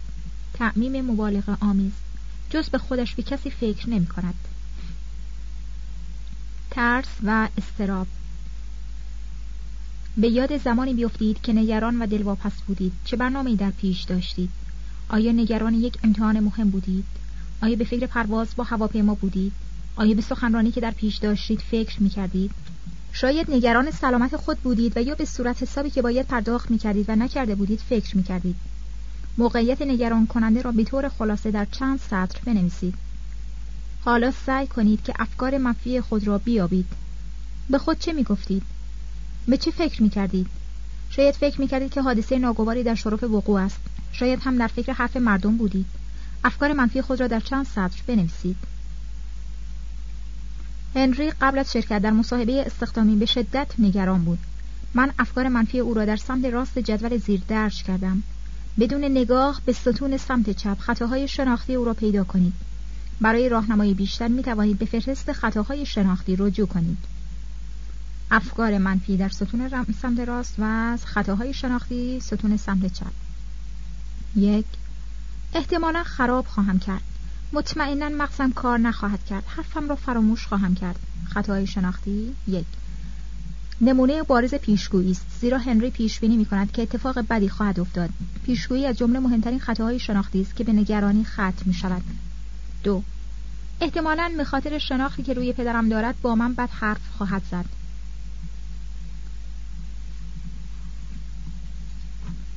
خطای شناختی؟ ذهن خانی هنری فرض رو بر این گزارشه که از واکنش مصاحبه کننده اطلاع دارد. سه. حرف جالبی ندارم که بزنم. مسلما سایر داوطلبان استخدام وضعشان از من به مراتب بهتر است. سه. بیتوجهی به امر مثبت. هنری توانایی های خود را دست کم گرفته است. در این حال نتیجه گیری شتاب زده می کند زیرا فرض را بر این گذاشته که سایرین از او واجد شرایط تر هستند و این در حالی است که هنری از آنها هیچ اطلاعی ندارد. چهار. به احتمال زیاد مسخره ظاهر می شوم. چهار. برچسب زدن هنری خود را مسخره می نامد. همه ما در مواقعی کارهای احمقانه می کنیم و حرفهای مسخره می زنیم اما این یکی از ویژگی های انسان بودن است. نشانه مسخره بودن و حماقت نیست. پیشگویی هم هستی را بیدلیل نتیجه بدی را پیش بینی می کند پنج. فاجعه خواهد شد. پنج. آخرین تفکر منفی هنری نمونه درشت نمایی است. هنری ابعاد مسئله را بیتناسب می بیند جنگ دوم جهانی فاجعه بود. آیا استخدام نشدن در یک شغل به خصوص می تواند فاجعه تلقی گردد؟ در نهایت شاید بتوان از کلماتی چون متاسفانه یا بدبیاری گفتگو کرد. اما همین اندازه هم تجربه گرانبهایی است. شاید هنری مجبور باشد که قبل از استخدام شدن دست کم در ده مصاحبه استخدامی شرکت کند. اما سرنوشت کامل زندگی او با هیچ مصاحبه رقم نمی‌خورد. حالا به افکار نگران کننده که در شروع این بخش نوشتید توجه کنید آیا می توانید خطاهای شناختی را که اغلب با استراب، ترس و عصبیت همراه هستند شناسایی کنید؟ پیشگویی اگر عصبی شوم و نتوانم حرفم را بزنم چه اتفاقی میافتد؟ ذهن خانی اگر اشخاص بدانند که تا چه اندازه احساس عدم امنیت می کنم به من به دیده حقارت نگاه می کنند عبارت باید دار نباید این همه حراسان باشم این غیر طبیعی است. چه اشکالی در من هست؟ استدلال احساسی میترسم حتما سوار شدن در هواپیما خطرناک است. درشت نمایی. چقدر وحشتناک است. اگر کنترلم را از دست بدهم چه اتفاقی میافتد؟ حالا خطاهای شناختی خود را در چند سطر بنویسید. استرس فشار روانی. هری وکیل موفقی است که صبحها قبل از ورود به دفتر کارش عصبی می شود نمی تواند با خیال راحت پشت میز بنشیند و از کارش لذت ببرد. پشت میز افکار منفی زیر زیر از ذهن او میگذرد. بدون نگاه به ستون سمت چپ خطاهای شناختی او را شناسایی کنید. برای راهنمایی بیشتر می توانید از جدول خطاهای شناختی که قبلا مطالعه کرده اید استفاده کنید. افکار منفی یک به راستی که وحشتناک است. ببین چقدر کار باید بکنم. این همه کار را کی باید بکنم خطاهای شناختی یک. تفکر هیچ یا همه چیز یا درشت نمایی. دو افکار منفی روز دارد تمام می شود و بسیار از کارها تمام نشده باقی ماندن. خطای شناختی دو فیلتر ذهنی. هری به یاد همه کارهایی که انجام نداده میافتد و کارهای انجام دادهش را فراموش می کند سه هرگز کارم را تمام نخواهم کرد. سه این نمونه تفکر همه یا همه چیز یا هیچ است. هری اغلب کارهایش را به موقع انجام می‌دهد. لزومی ندارد که یک وکیل مشهور و موفق بتواند به همه کارهایی که به او رجوع می کنند برسد. یکی از دلایل شروع بودن سر او این کار است. این است که وکیل موفقی است. در واقع اینکه به همه کارهایش نمی‌رسد نشانه بسیار خوبی هم هست. چهار اشتباه خواهم کرد. احتمالا نمی‌توانم از عهده انجام بعضی از کارهای مهم خود برایم. چهار پیشگویی هری اشتباه کردن را به خود نوید می‌دهد. به جای آنکه اگر خود را موفق ببیند و فکر کند که حال روزش بهتر از این خواهد گذشت وضعش بهتر می شود پنج اگر در دادگاه برنده نشوم چه اتفاقی میافتد؟ پنج. این هم نمونه دیگری از پیشگویی کردن است. هر وکیلی در بعضی از مدافعات بازنده و در بعضی از آنها برنده می شود سابقه هری نشان می دهد که تا این زمان بسیار موفق بوده است و در نتیجه می توان نتیجه گرفت که این بار هم باید علل اصول برنده شود. شش. اگر موفق نشوم مشتری هایم را از دست می دهم شش. ذهن خانی و پیشگویی. خرید فرض را بر باختن خود گذاشته و بر این گمان است که اگر ببازد موکلش ناراحت می شود اکثر موکلین هری از کار او راضی هستند. از آن گذشته هر بار هم که موفق نبوده باز هم موکلین او را به خاطر تلاش فوق‌العاده‌ای که به خرج داده ستودهاند هفت. اگر موفق نشوم اشخاص به من رجوع نمی کنند هفت. نمونه بارز پیشگویی است. در واقع هری به قدری مشتری دارد که جایی هیچ گونه نگرانی نیست. هشت. اگر موکلین به من رجوع نکنند درآمدم را از دست می‌دهم و فقیر می‌شوم. مطمئنا شما هم به این نتیجه رسیده اید که این نیز پیشگویی کردن است. درآمد هری در سنوات گذشته مرتب افزایش داشته است.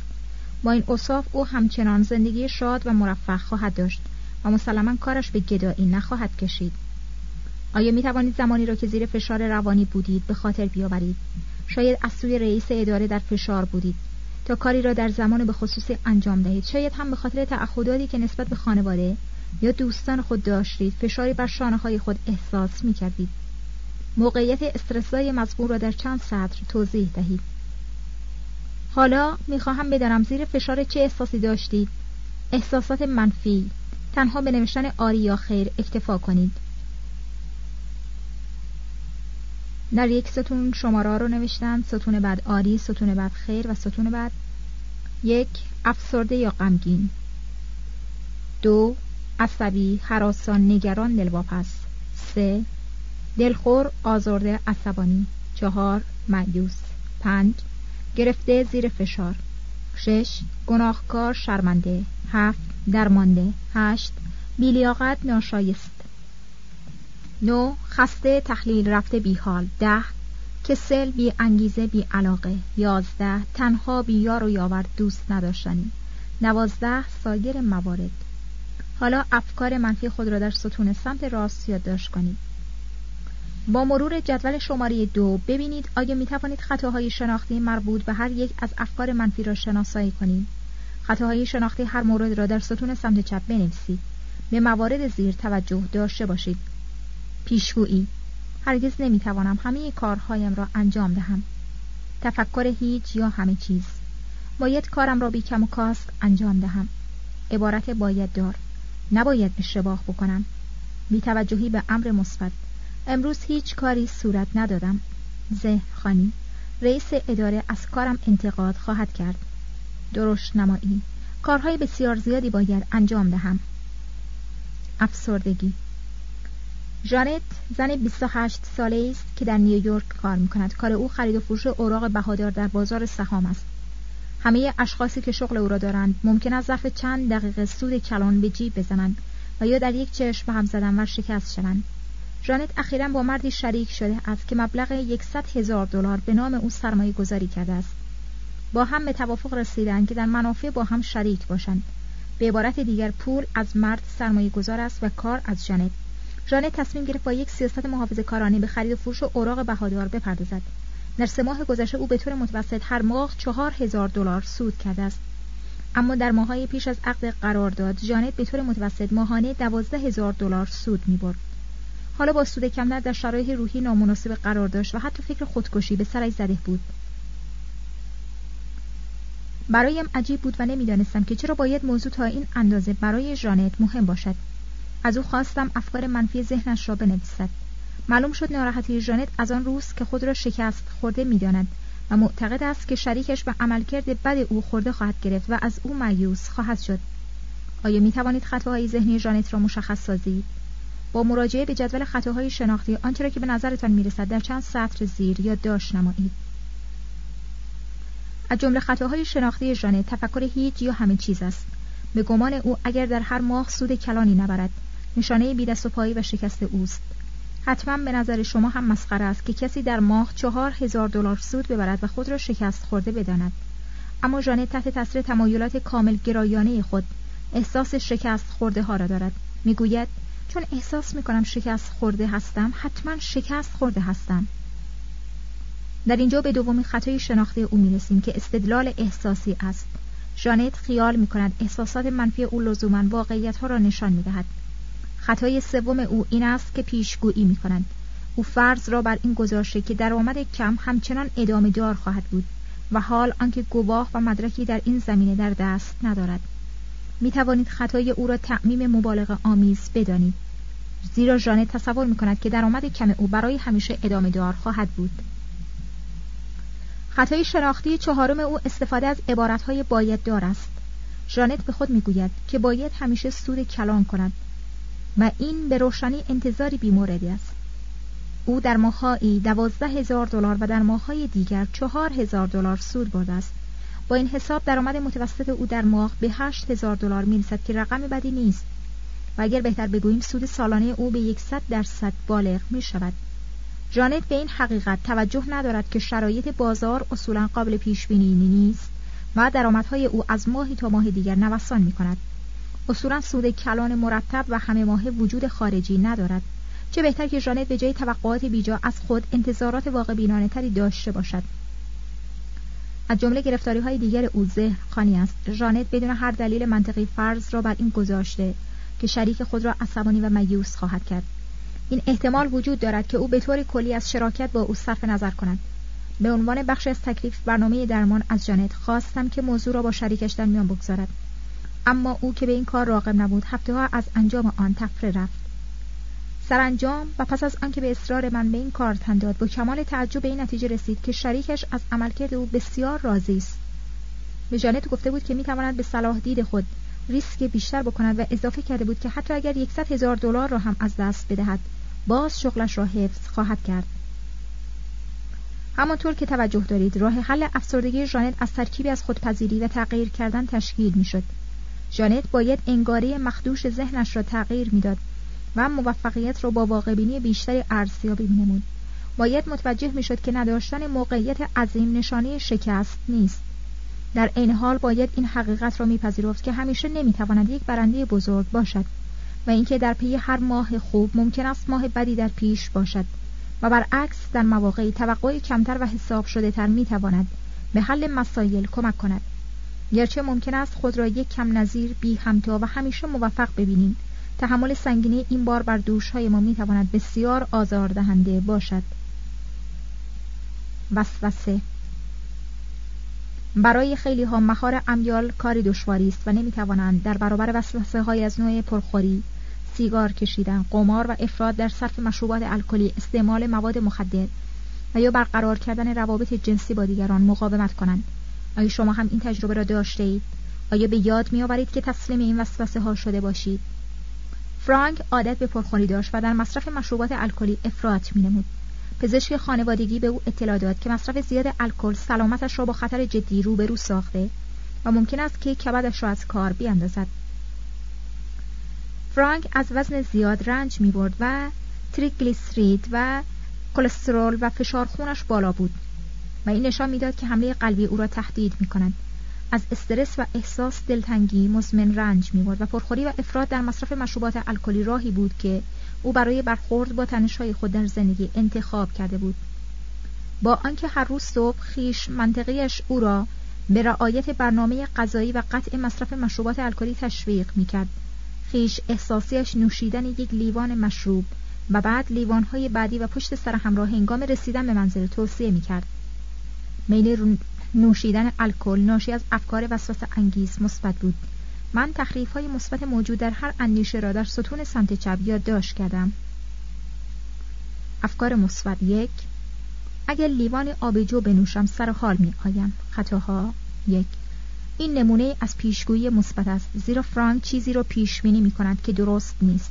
با آنکه با نوشیدن الکل موقتا سر حال می آید همیشه و تقریبا بدون استثنا کارش به افراد در مصرف مشروب می کشد بعد از نوشیدن سه چهار لیوان آبجو عصبانی و افسرده می شود و با همسرش مشاجره می کند و بعد احساس تقصیر و گناه بر او حاکم می شود صبح روز بعد با سردرد از خواب بیدار می شود و عزت نفسش را از دست می دهد.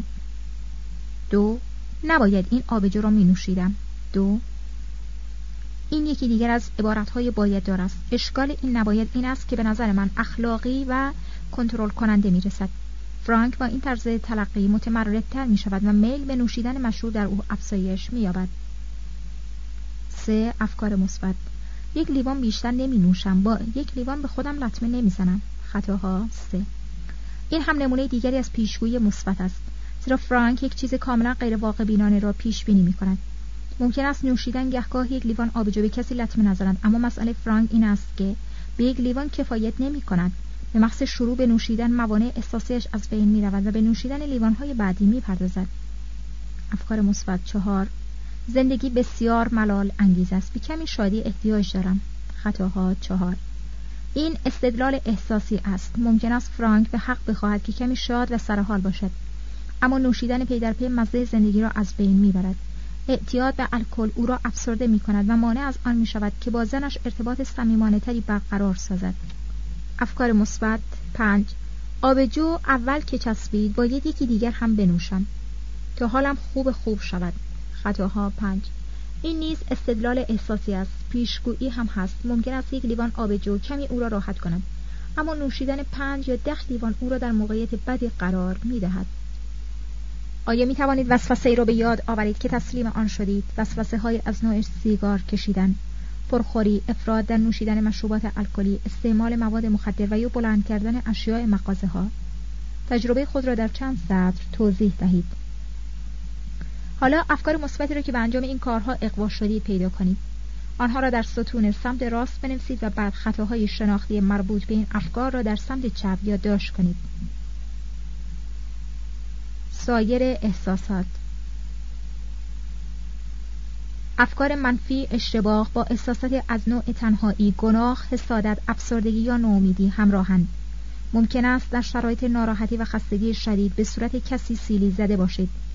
ممکن است به خاطر موفق نشدن در یک آزمون افسرده باشید. خلاصه از موقعیت ناراحت کننده را در فضای زیر بنویسید. این حادثه می تواند مسئله تازه یا اتفاقی باشد که چندین سال قبل اتفاق افتاده باشد. چه احساسی داشتید؟ های منفی خود را در جدول زیر ثبت کنید. به پارامترهای زیر جواب آری یا خیر دهید. یک غمگین افسرده که باید جواب آری یا خیر داد. دو عصبی حراسان نگران دلواپس. سه دلخور ناراحت دلگیر عصبانی. چهار معیوس دلسرد پنج تحت فشار گرفته. شش گناهکار خجالت زده. هفت درمانده معیوس هشت ناشایسته حقیر. نه درمانده خسته بیحال. ده کسل بی انگیزه بی علاقه. یازده تنها بی یار و یاور. دوازده سایر موارد. احساسات دیگر خود را اضافه کنید. اکنون افکار منفی خود را بنویسید و آنها را برشمارید. بعد خطاهای شناختی موجود در آنها را پیدا کنید. برای راهنمایی فهرست خطاهای شناختی را مطالعه نمایید. هنوز در این مرحله از شما انتظار ندارم که افکار یا احساساتتان را تغییر دهید. تا اینجا می‌خواهم تنها شما را با مسائل آشنا کرده باشم. تا ارتباط حیاتی میان طرز فکر و احساساتتان را پیدا کنید. این قدم مهمی است که ابتدا باید برداریم. پاسخ به چند سال در زمینه شناخت درمانی. آیا شناخت درمانی بدون تغییر دادن احساس منجر به تغییرات ذهنی نمی شود؟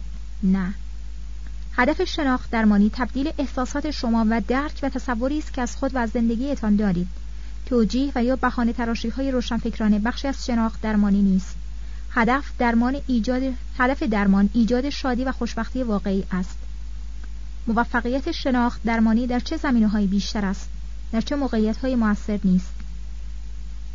شناخت درمانی روشی عالی برای درمان روشی عالی برای درمان مشکلات روحی از نوع افسردگی، استراب، دلخوره، فوبیا، خشم، احساس گناه و احساس حقارت است. شناخت درمانی برای رفع انواع مسائلی که در جریان زندگی روزانه خود با آن روبرو هستیم مفید و مناسب است. از جمله اینها می‌توان به مسائل روابط شخصی، مورد تایید قرار نگرفتن، انتقاد، تنبلی و پشت گوش انداختن و ترس از شکست اشاره کرد. در این موارد شناخت درمانی بینیاز به دارو به شدت موثر واقع می شود. شناخت درمانی به تنهایی برای درمان اختلالات روانی از نوع اسکیزوفرنی یا روانپریشی شیدایی افسردگی مناسب نیست. همانطور که در فصل سوم کتاب آمده است بیماری روانپریش شیدایی افسردگی یک اختلال روانی ادواری است که ویژگی آن شور و شعفهای غیر طبیعی و دوره های افسردگی بسیار شدید می باشد. برای روانپریش شیدایی افسردگی اغلب به دارو و درمانی نیاز است. روان درمانی مؤثر نیز یک از جنبه های مهم درمان محسوب می شود. شناخت درمانی می تواند به افزایش عزت نفس روانپریش شیدا افسرده کمک کرده او را در موقعیت قرار دهد تا با مسائل شخصی خود برخورد موثرتری داشته باشد آیا احساس افسردگی و خشم طبیعی نیست توقع شاد بودن دائمی اشخاص غیر منطقی است. یکی از برداشت های اشتباه از شناخت درمانی این است که گمان کنیم این شیوه روان درمانی می‌خواهد همه در همه اوقات شاد و مسرور باشند. احساسات منفی اغلب سالم و متناسب هستند. در مواقعی باید احساسات بد را بپذیریم و آن را تحمل کنیم تا ابرها از آسمان ذهن بگذرند و احساس بهتری به وجود آیند. آیا شناخت درمانی بیش از اندازه ساده نیست؟ در ساده بودن شناخت درمانی تردیدی وجود ندارد. بر اساس این مکتب افکار و طرز تلقی ها روی اعمال و احساسات شما تاثیر می‌گذارد. اما روش های واقعی تغییر انگاره تفکر منفی کاملا پیچیده هستند و به کار و زحمت زیاد احتیاج دارند. آیا به اعتقاد متخصصین شناخت درمانی باید برای شادی خود بکوشیم و احساسات سایرین را فراموش کنیم؟ به اعتقاد برخی از روانشناس ها هر کس باید به خود بیاندیشد. و به دیگران کاری نداشته باشد. اما من نظر دیگری دارم. به اعتقاد من اگر احساسات دیگران را فراموش کنید برای خود مشکلات ارتباطی عدیده فراهم می آورید خیلی ها خود محور هستند. ظاهرا به دیگران بها نمی دهند اما از آنها برای رسیدن به خواسته های خود استفاده می کنند اغلب به نظر می رسد که این جماعت بسیار شاد هستند و گاه به شهرت و موفقیت فراوان می رسند. اما علیرغم این شادی ظاهری ممکن است به شدت تنها باشند و احساس امنیت عاطفی نکنند زیرا هرگز خود را پذیرفتند و به دیگران نزدیک شدن را نیاموختند. من این شیوه را نمیپسندم و خوشحالم که از زمره آنها نیستم. به همین شکل تفاوت قابل ملاحظه میان خواستن عشق و تایید دیگران و نیاز به عشق و تایید دیگران وجود دارد. اگر به عشق و تایید نیاز داشته باشید ممکن است بیش از اندازه به دیگران متکی شوید و از برخورد و انتقادهای آنها بهراسید. در برخورد با خشم دیگران ممکن است به قدر احساس تهدید کنید که نتوانید احساس خود را بروز دهید زیرا از آن میترسید که طرف مقابل از رفتار شما دلگیر شود. ممکن است نتوانید به راستی گفتگوهای آنها را درک کنید زیرا خشم آنها شما را نگران می کند مانند خود مجذوب که تنها به خود می اندیشد اشخاصی که به عشق و تایید بیش از اندازه احتیاج دارند ممکن است نتوانند رابطه آشکار و بالغانه ای را با دیگران برقرار سازند. سرانجام معیوس و تنها می‌شوند زیرا راه دوست داشتن خود را نیاموختند. روان درمانگر شناختی چگونه با طرز تلقی ها و احساسات ناخودآگاه برخورد می کند حدود دو سلس بیمارانی که با آنها سر و کار داشتم مسایل کاملا مشخصی دارند. که می توان در مدتی کوتاه و در محدودی 15 تا 25 جلسه آنها را معالجه کرد. این بیماران به راحتی می توانند از شناخت درمانی سود ببرند. حدود سلس بیماران هم نگرانی های ناخودآگاه دارند و در نتیجه بی آنکه بدانند در برابر درمان مقاومت می کنند از یک سو می‌خواهند حالشان بهبودی یابد اما از سوی دیگر از تغییر می هراسند. تقاضای کمک دارند اما در برابر درمان مقاومت می کنند شاکی هستند که بهبودی نمییابند و با این حال در کار درمان اخلال می کنند و در نتیجه فرایند بهبودی به میزان زیاد کند می شود. از جمله بعضی از بیماران از انجام تکالیف خود یاری که به آنها واگذار می شود سرباز می زنند. هرچند قبلا این تمرینات را انجام دادند و به فایدهش واقف هستند. اما کار کردن با این بیماران بسیار عالی است آنها پس از اطلاع از حراسهای ناخودآگاه خود به ادامه درمان تشویق می شوند و چون سرانجام بهبود می به راستی که باید جشنی برپا کنند. یکی از هدفهای من این بوده که از پدیده پیچیده مقاومت اطلاع بیشتری به دست آورم و راهی برای درمان آن بیابم. در بخش های بعد شما را با شیوه های آشنا می کنم که می تواند درمانگر را برای بهتر شناختن این بیماران کمک کرده احساس اعتماد و اطمینان را در آنها تقویت کند. فصل دو چگونه روحی خود را اندازه بگیریم؟ با مطالعه این فصل به افسردگی یا نگران بودن خود پی می‌برید و برای بسیاری از سوالات مربوط به علل و درمان مشکلات روحی پاسخی مییابید. برای اطلاع از شدت افسردگی یا نگرانی خود دو آزمون سنجش روحیه یکی برای اندازهگیری شدت استراب و دیگری برای سنجش شدت افسردگی ارائه کردم. اینها در واقع در حکم حرارت سنج های احساسی هستند که تب روحیه و حال شما را اندازه می گیرند. صفحه پنجاب و هفت. فصل دو چگونه روحیه خود را اندازه بگیریم؟ با مطالعه این فصل به افسردگی یا نگران بودن خود پی می‌برید و برای بسیاری از سوالات مربوط به علل و درمان مشکلات روحی پاسخی مییابید. برای اطلاع از شدت افسردگی یا نگرانی خود دو آزمون سنجش روحیه یکی برای اندازهگیری شدت استراب و دیگری برای سنجش شدت افسردگی ارائه کردم اینها در واقع در حکم حرارت سنج های احساسی هستند که تب روحیه و حال شما را اندازه می گیرند. می توانید هر یک از این دو جدول را در مدت دو دقیقه تکمیل کنید.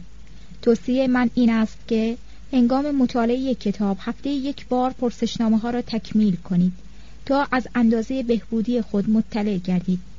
اگر زیر نظر روان درمانگر هستید می توانید امتیازات به دست آمده را با او در میان بگذارید و این دقیقا همان کاری است که بیماران خود من در کلینیک انجام می دهند. کاهش امتیاز نشانه بهبودی و احساس بهتر است و اگر امتیاز شما در هر آزمون به چهار یا کمتر از آن برسد نشانه آن است که حالتان بسیار خوب و عالی است در آزمون شدت اضطراب برنز 33 نشانه عمومی اضطراب فهرست شده اند. این جدول را هم‌اکنون تکمیل کنید.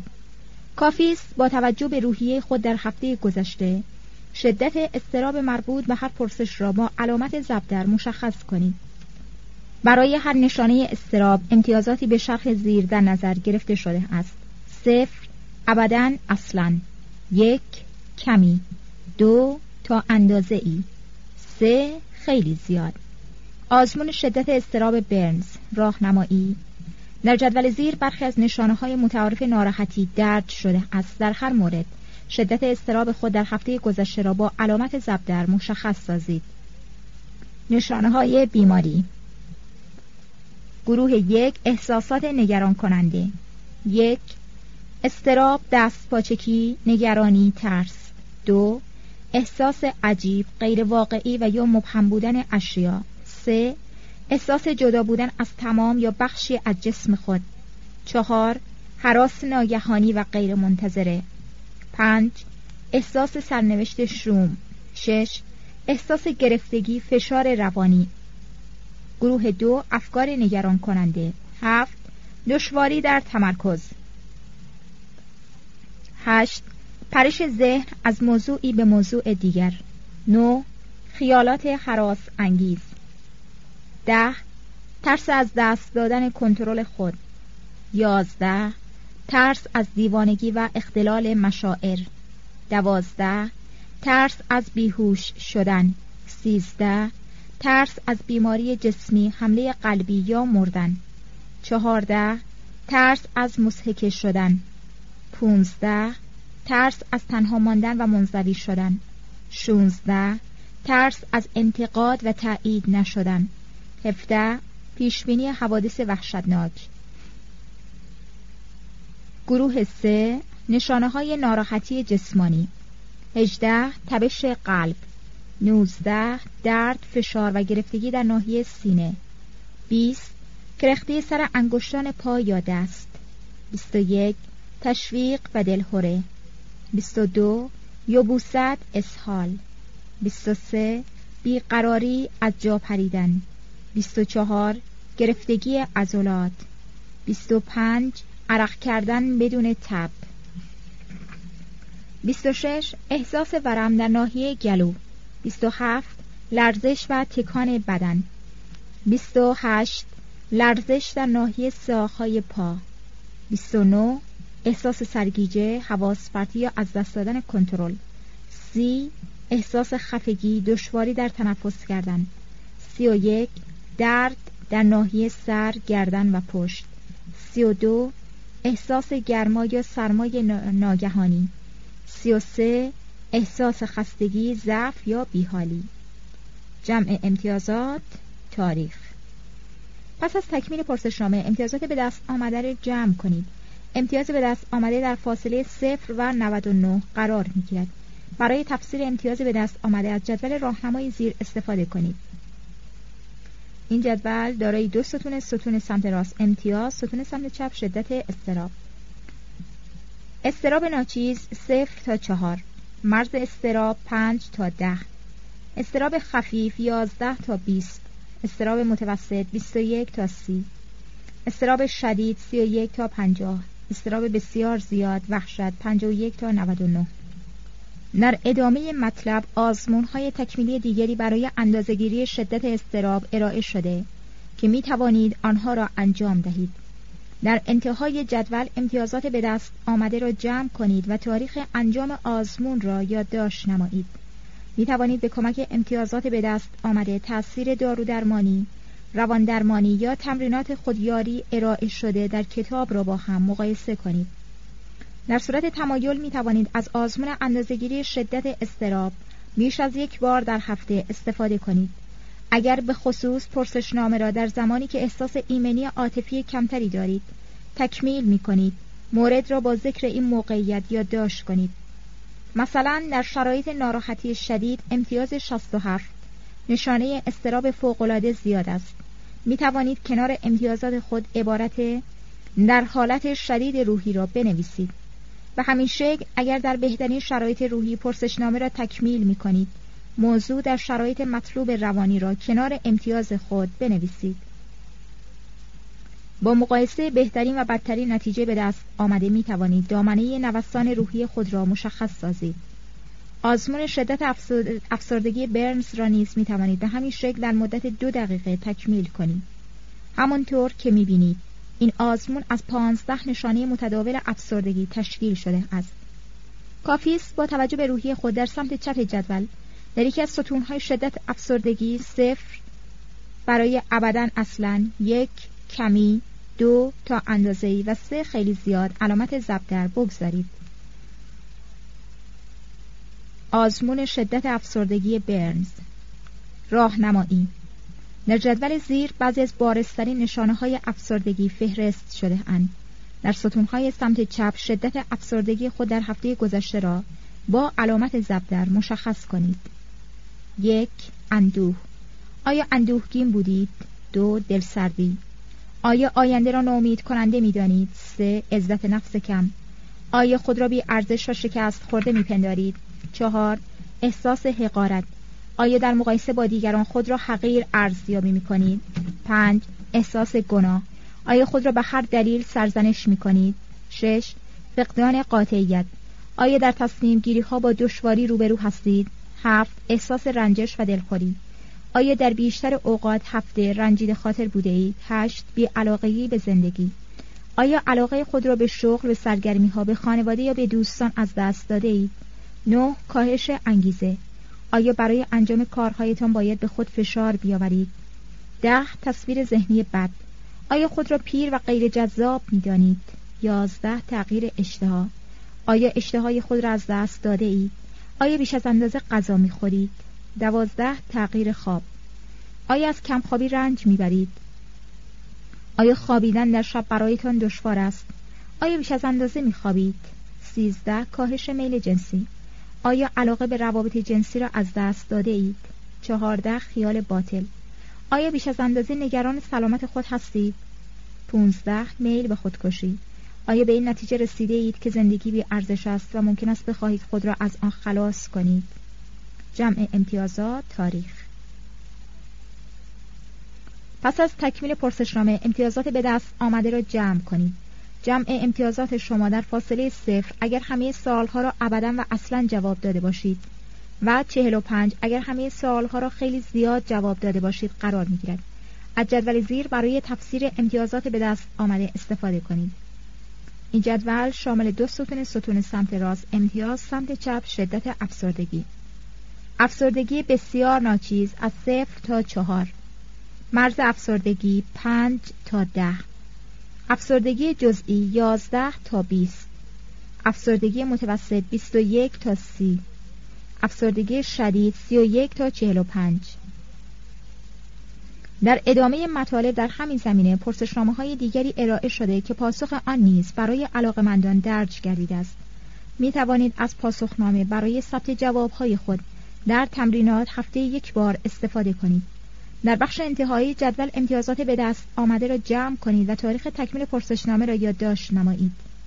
امیدوارم که در هر دو آزمون شدت استراب و افسردگی امتیاز شما از حد پنج فراتر نرود. اما هر امتیازی کمتر از این می‌تواند نشانه بهبودی بیشتر شما باشد. برای خیلی ها تفاوت میان استراب و افسردگی مشخص نیست زیرا این دو معمولا دست در دست یکدیگر حرکت می کنند اگر امتیاز شما در آزمون اندازهگیری شدت استراب بالا برود احتمالا امتیاز شما در آزمون افسردگی نیز افزایش خواهد یافت و برعکس افسردگی احساس از دست دادن است شرایطی است که به خاطر اتفاق ناگوار مربوط به گذشته احساس شکست و دلسردی می کنید. ممکن است خود را به خاطر ناکامی در یک کار به خصوص یا یک ماجرای عشقی شکست خورده بپندارید. استراب احساسی در ارتباط با ترس است که بیشتر با آینده سر و کار دارد. احساس می کنید که مصیبتی در انتظار شماست. استراب به آویزان شدن از صخره با انگشتان دست میماند. اما افسردگی به آن شبیه است که از صخره پایین افتاده اید و با دست و پای شکسته مانده اید که چه انجام دهید فرض کنیم که امتیاز دریافتی شما در هر دو آزمون زیاد باشد آیا امتیاز زیاد به معنای بیماری یا روان پریشی شماست؟ نه ابدا اینطور نیست احساس استراب و افسردگی تقریبا فراگیر و جهانی است تقریبا هر کسی را که بگویید در مواقع مسترب می شود. با آنکه می‌خواهم طرز برخورد موثرتر با این احساسات را به شما بیاموزم. تشویقتان می‌کنم که احساسات منفی خود را بپذیرید. برای غلبه بر استراب خود باید قبل از هر چیز استراب را بپذیرید و این مظاهر عجیب است. وقتی با افکار منفی خود مبارزه می کنید و حاضر به قبول آنها نمی‌شوید بیش از پیش شدت می‌گیرند برعکس وقتی احساسات خود را میپذیرید برخورد با آنها آسانتر می شود. با مطالعه کتاب به رمز و راز مطلب بهتر پی می‌برید.